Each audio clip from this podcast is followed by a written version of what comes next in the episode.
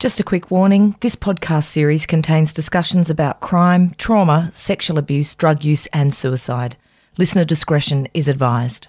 I used to rob banks in the 80s and 90s and did 23 years in prison in three different states. My story is not average. I was once told I had a million to one shot at turning my life around. My comeback was against all odds, and it started when I told my story of institutional sexual abuse. I am Russell Manser, and this is The Stick Up. Growing up in Mount Druitt, I was impressed by the criminals. They had the nice cars, the nice clothes, and the good lifestyle. And I wanted to be like them.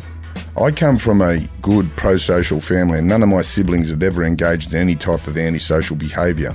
But to be fair to say, I had good role models in my family members, but I gravitated to the fast money, the fast lifestyle.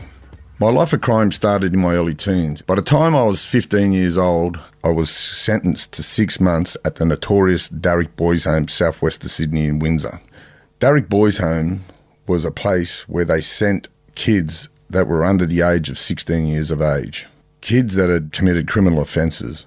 Uh, but also, some kids that were there were just state wards. Whilst I was at Daruk, I didn't escape the sexual and physical abuse that was prolific there, that later became the subject of a 60 Minutes story.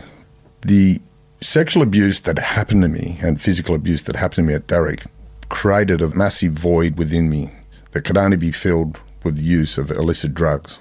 I had a void in me. I had things. I had things that I'd never had before. I had guilt, shame, anger, confusion, and, you know, I really hated myself. This was something that wasn't part of my DNA before I went to Daruk. At Daruk, I'd done my apprenticeship how to steal Porsches, how to break into sports stores. It was sort of like a college of criminal knowledge.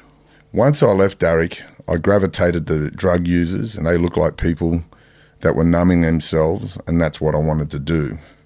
But I also gravitated to people who had escalated their criminal offending, like by stealing Porsches and breaking into sports stores. And that's what I did. I got out, I'd done my apprenticeship at Daruk and how to steal a Porsche. On one occasion, I got released from the Cobham Boys Home, which was located at Werrington, western suburbs of Sydney. My friend picked me up in a stolen car. We had every intentions of going and stealing a Porsche that night, and that's what we did. Later that night, were engaged in a high speed Porsche chase with me at the wheel. It was the first time in Sydney that they'd used a police helicopter to chase stolen cars, and it was to my demise. I got arrested over in Manly, and the next day I fronted the Bidura Children's Court, and the judge thought it was in the best interest of the public to sentence me to 12 months in an adult prison as a 16 year old to stop me from reoffending in future. I was only a kid at the time, and I don't think the best place for a young, blonde headed, blue eyed kid would have been at the Long Bay Central Industrial Complex. I was housed with some of the worst sex offenders and degenerates at the time of New South Wales. I didn't escape the sexual abuse and the physical abuse and the threats. I was introduced to the drug heroin, which later became a big part of my life and a comfort to me to deal with the trauma that I was going through. I ended up spending eight months of a 12 month sentence. I was released back into the community with a bigger void than I'd had previously.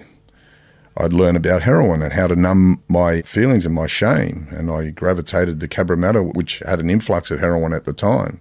I encountered my first heroin habit addiction at the age of 18, which led me to reoffending. And in this case, I'd broken into some department stores and I was apprehended and sent back to Long Bay, but this time in a mainstream prison where I was much safer.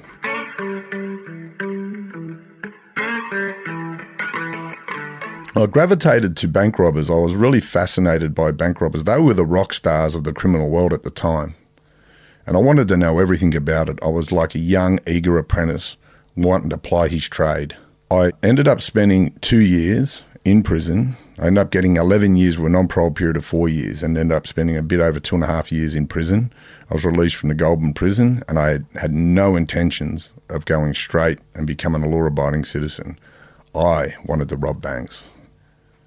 I recall one time I was working for my brother as an electrician's assistant, and we had a, uh, a flexi day on a Monday, and I decided to rob my first bank. I was always told by the bank robbers in prison to be a real bank robber, you have to rob one on your own. And that's what I did. I went to the Salvation Army and I bought a, a, big carving knife for about $4 and I walked into the Commonwealth Bank in Gordon and robbed that bank on my own. I think I got about $17,000. I was later charged with that bank, so I can talk about that now.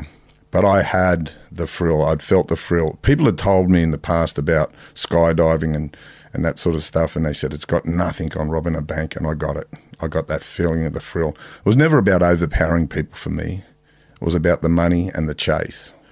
I went on to rob five banks. I went on to live a lifestyle that was beyond my wildest dreams. I didn't have to look at price tags. I could buy what car I wanted, what motorbike I wanted, what jewelry I wanted. Money was never an issue. The lifestyle I'd had coming from the housing commission area like myself, where everyone battled, was rockstar.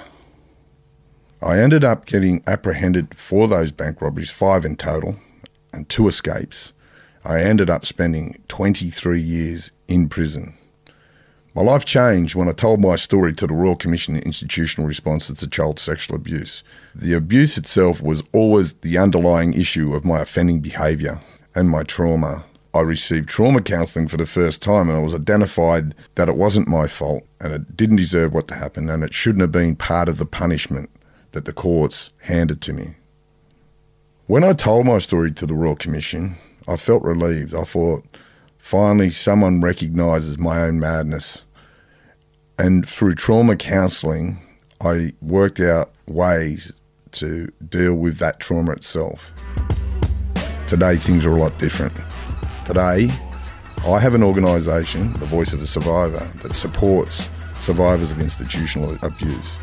I know that my calling is to be of assistance to other survivors. I know that I have an ability to help people heal.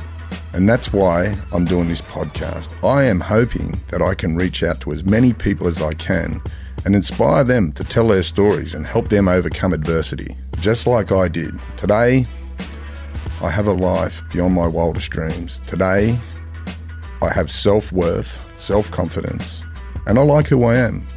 I no longer blame myself for what had happened to me. I'm a survivor, not a victim. I hope you enjoyed this podcast I talk to an array of people from different walks of life that have overcome adversity, that have their own stories of transformation and gone on to create success of their lives. I am Russell Manser, and this is The Stick Up.